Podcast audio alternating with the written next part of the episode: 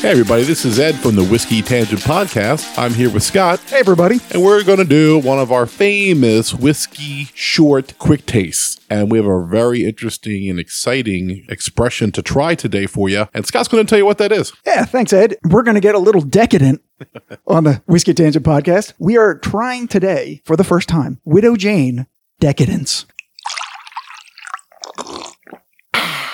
Whiskey Short.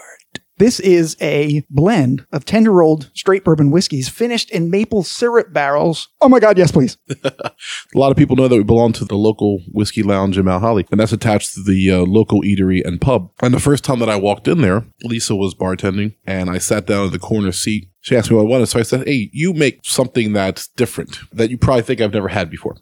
And she made me a Manhattan with the Widow Jane Tenure regular, Oh, and so that's the first drink I actually had at the local. this was pre Onders, right? Oh yeah, I mean that room didn't exist yet. Right, right. And I mean, she's an amazing bartender in her own right. She's a very good mixologist. And it was my first exposure to Widow Jane. And then Scott and I were able to taste it again at a tasting a few months later. Yeah, episode three. We But- talked all about that. But I've had Widow Jane very much, I would say. No, um, it's one that I think uh, if you're a bourbon drinker and you go to enough bars and enough liquor stores, you've seen it on the shelves, Widow Jane, but you probably haven't pulled the trigger on it or really know much about it. Just last night, our friend Sergio was at a whiskey tasting party. He was sending pictures of all the whiskey that he, making us jealous that we couldn't enjoy, and this was one of them. I took a look at it, maple syrup barrels, and all I could think of was my favorite whiskey, Angel's Envy Rye, which is finished in Caribbean rum cask, but it has that maple syrup dominance to Right. it. And I said, uh, this whiskey is right up my alley. Then when I was at the liquor store uh, getting stuff for uh, the episode that we're going to do after this, the cocktail episode, but that will come out before this. So Right. Once again, we're in the whiskey wormhole. we're doing the future uh, before we do the past. right.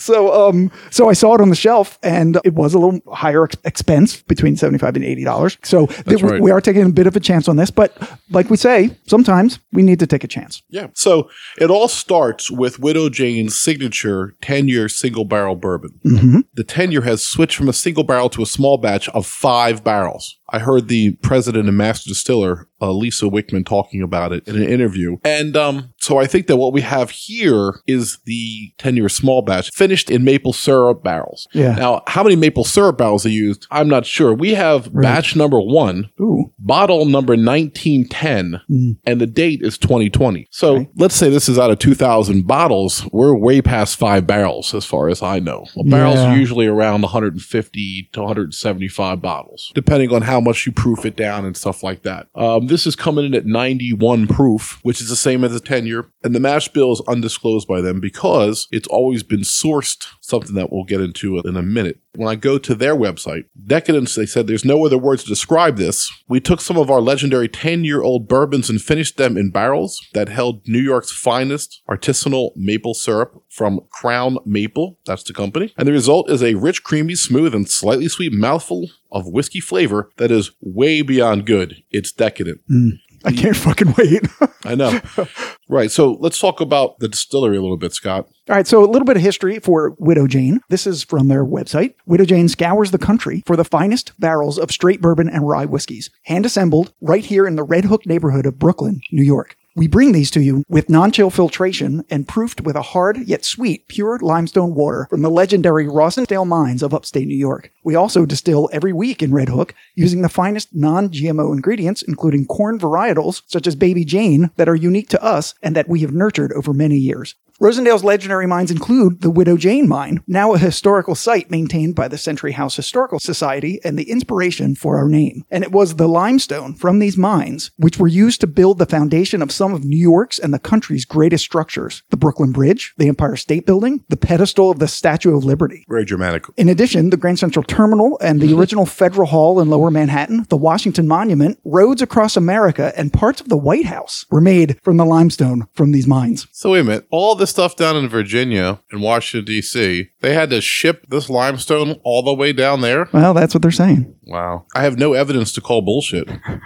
Uh, but well, I don't really don't know if they have quarries anywhere. in- I mean, I don't right, know. right. I don't know either. I don't know. yeah, but we're not limestone experts. I mean, yeah. I mean, I feel like it. that's we're why- barely whiskey I experts. feel like that's why they said it because I want to call bullshit, but I have no evidence. Right. Like, like I don't know where we got the limestone for all those buildings. Right. I mean, but all right, good for them. So somehow all that limestone equals water, and that's the other part that I find difficult to understand. Water runs in there from the rain and then sits on the limestone. Yeah, yeah. So here we go. These caverns were mined over the better part of a century, then laid empty for so long. Over years and years, rainfall filtered down deep into the underground aquifers, combining to fill the mines with fresh, pure water that drew its own strength from the limestone that had cradled it. The result, a self renewing source of unique sweet water, unusually high in mineral content and thus perfect for making and proofing great whiskey. This water is our fingerprint and signature ingredient in all Widow Jane whiskeys. I mean, I'll tell you right now, they really push the whole The water. The water. I Like, know. We both looked it up. We and- look it up. And yeah. the thing that I found interesting is that there is a little controversy. Uh oh. when it comes to their water. And they came up in an article of all the misleading claims that bourbons do about their history. Right. There's some fabrication You going know. on. Yeah. A lot of marketing. And it basically says they get some of their water or a lot of their water from sources closer to their Brooklyn facility and not so much the 100 miles away at the mines. So there's a difference, though, between using water for the distillation process and using it to proof already sourced whiskey down to the proof that you want it. Right. So, in the research that I had done, they're not saying that they're using it for distilling. They're saying they're using this limestone water just for proofing down their sourced whiskeys. Right. The same thing that Sagamore does in Maryland with their source product right now until their product comes online.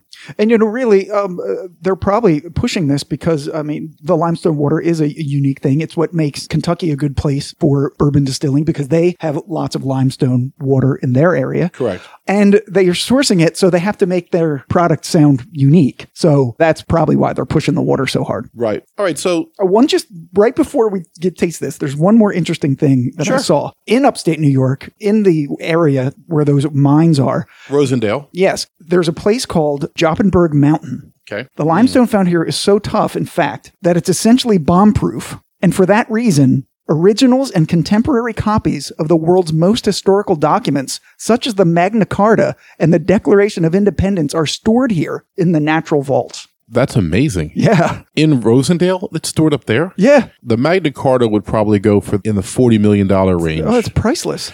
right? I mean, just saying if you could buy it, and, Yeah. and a hundred million for the original of the other ones, uh, it's bomb proof. You know, it's not bomb proof. What you and I, and I'm about to show you if we can get to taste it. So. Looking at the um the whiskey, they, they say the color is copper. It looks almost like vermouth, sweet vermouth. Yeah. This is one of the darkest whiskeys I- I think I've ever seen. Yeah, like I said, it looks like a Manhattan almost, Yeah. with in which you've used a lot of vermouth. We smelling? Yeah, I'm getting very traditional bourbon notes: Mm-hmm. caramel, vanilla, oak, Yeah. no- nothing. Corn. Nothing that would say that this was finished in maple syrup no, barrels. No, I'm not getting any of the maple smell, which might be a good thing. Right. Because it's possible that it could be overwhelming. I had no alcohol either. It's Very alcohol low on the nose compared to some that we've had. It is, and w- we're we're also tasting it out of the neat glasses, Right. which uh, dissipates that somewhat. But yes, Right. Tasting it now. oh my, That's really nice. Whew. Smooth, sweet.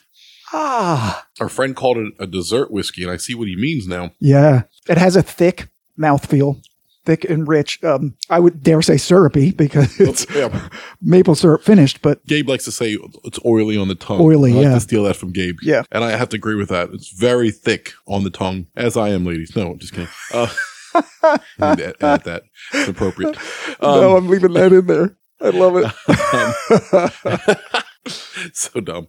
So the flavor is completely different than the nose. yes, it's much sweeter than Hmm. it smells. I say Grand Marnier. I'm getting orange. Yeah, A light orange and cherry are finishing. It is spicy. They're spicy in the back of my throat, though. it is. It's sweet on the front of the tongue and on your lips, and then in the back, you're getting a lot of I don't know wood spice. Is that like an oak spice? Because Yeah. it's not really a rye spiciness. I taste a little bit of rye, Mm. but let me focus on the finish now. Take it on a sip. There's so much vanilla and brown sugar. Mm. It's funny. I don't know if I taste maple syrup per se, but I mean, it's all there. It's all of that uh, phi five normal flavors of really intense bourbons the maple, the brown sugar, the vanilla, cherry, and the wood spice. The uh, Breaking Bourbon guys say that the finish has a soap like oaky flavor profile. I'm not getting that. No, the finish it basically says it's a weird mix of flavor. The dose of pepper is present along with a strange, astringent taste that tickles the back of my throat. I don't get astringent. No, at all, astringent, I don't. But Interesting. So the website says that the finish is brown sugar, shortbread, mellow tobacco, and old whiskey, whatever that means.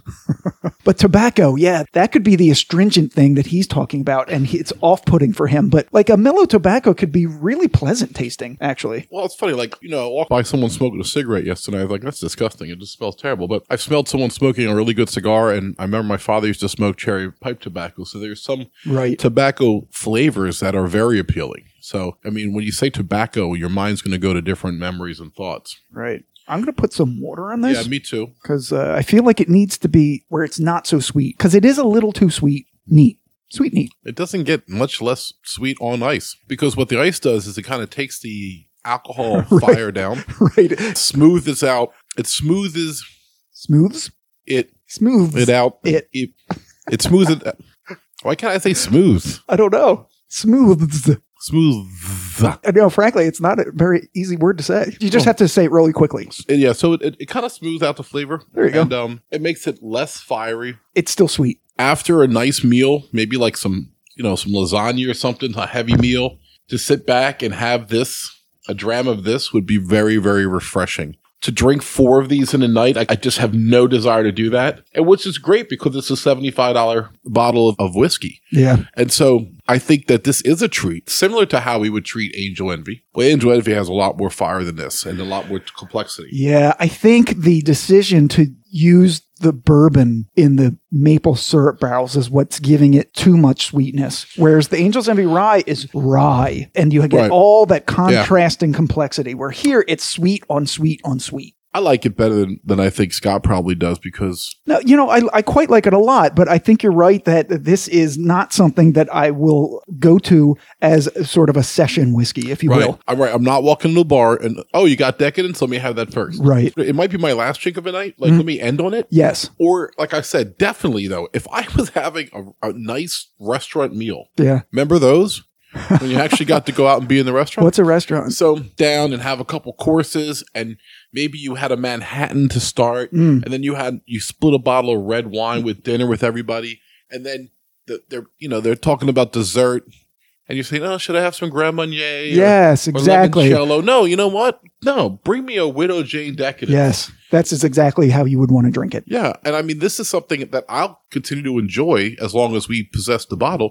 but my only sadness is that I don't have the regular 10 year next to it to compare. Yeah, that would be interesting. Yeah. but that's a that's another seventy five dollars. That's- yeah, yeah. So that would make this one hundred fifty dollars short, and we have a whole episode that we have three different cocktails we're making, all high proof expressions. So Right. definitely tune in last week for that. Because that's and if we did that first and then tried to do this, we would be absolutely shit faced. right, we'd be really drunk by now. So once again, to wrap this up, I'm glad that we started with this today. Um, I'll never start with it again, but I could totally see myself sitting around going like, I want one more drink tonight. Mm-hmm. Ooh, let's have a little Widow Jane on the globe and call it a night. Agreed. And contrary to my drinking of bourbons usually, I like this with a lot of ice and water in it because it me it, too. it makes it a lot less sweet, but it's still enjoyable. Yeah. Hey, so if you have a couple dollars in your pocket and you're a deeper whiskey drinker, or you like sweeter whiskeys, Yeah. or your girl likes sweeter whiskeys, Sure. you know, and you want to treat her for her birthday or Christmas, or you're just rolling that large, this can be on the decanter every night,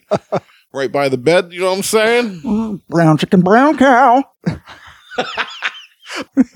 So, uh, Widow Jane Decadence, give it a shot. And uh, thanks so much for tuning in. Stay safe out there. Drink responsibly, which I don't know what that means during the quarantine, because that pretty much means just wait until Yeah. Just wait till five and then tie one on. the. Yeah, I mean, I'm proud of myself when it's five. Take it easy. Later.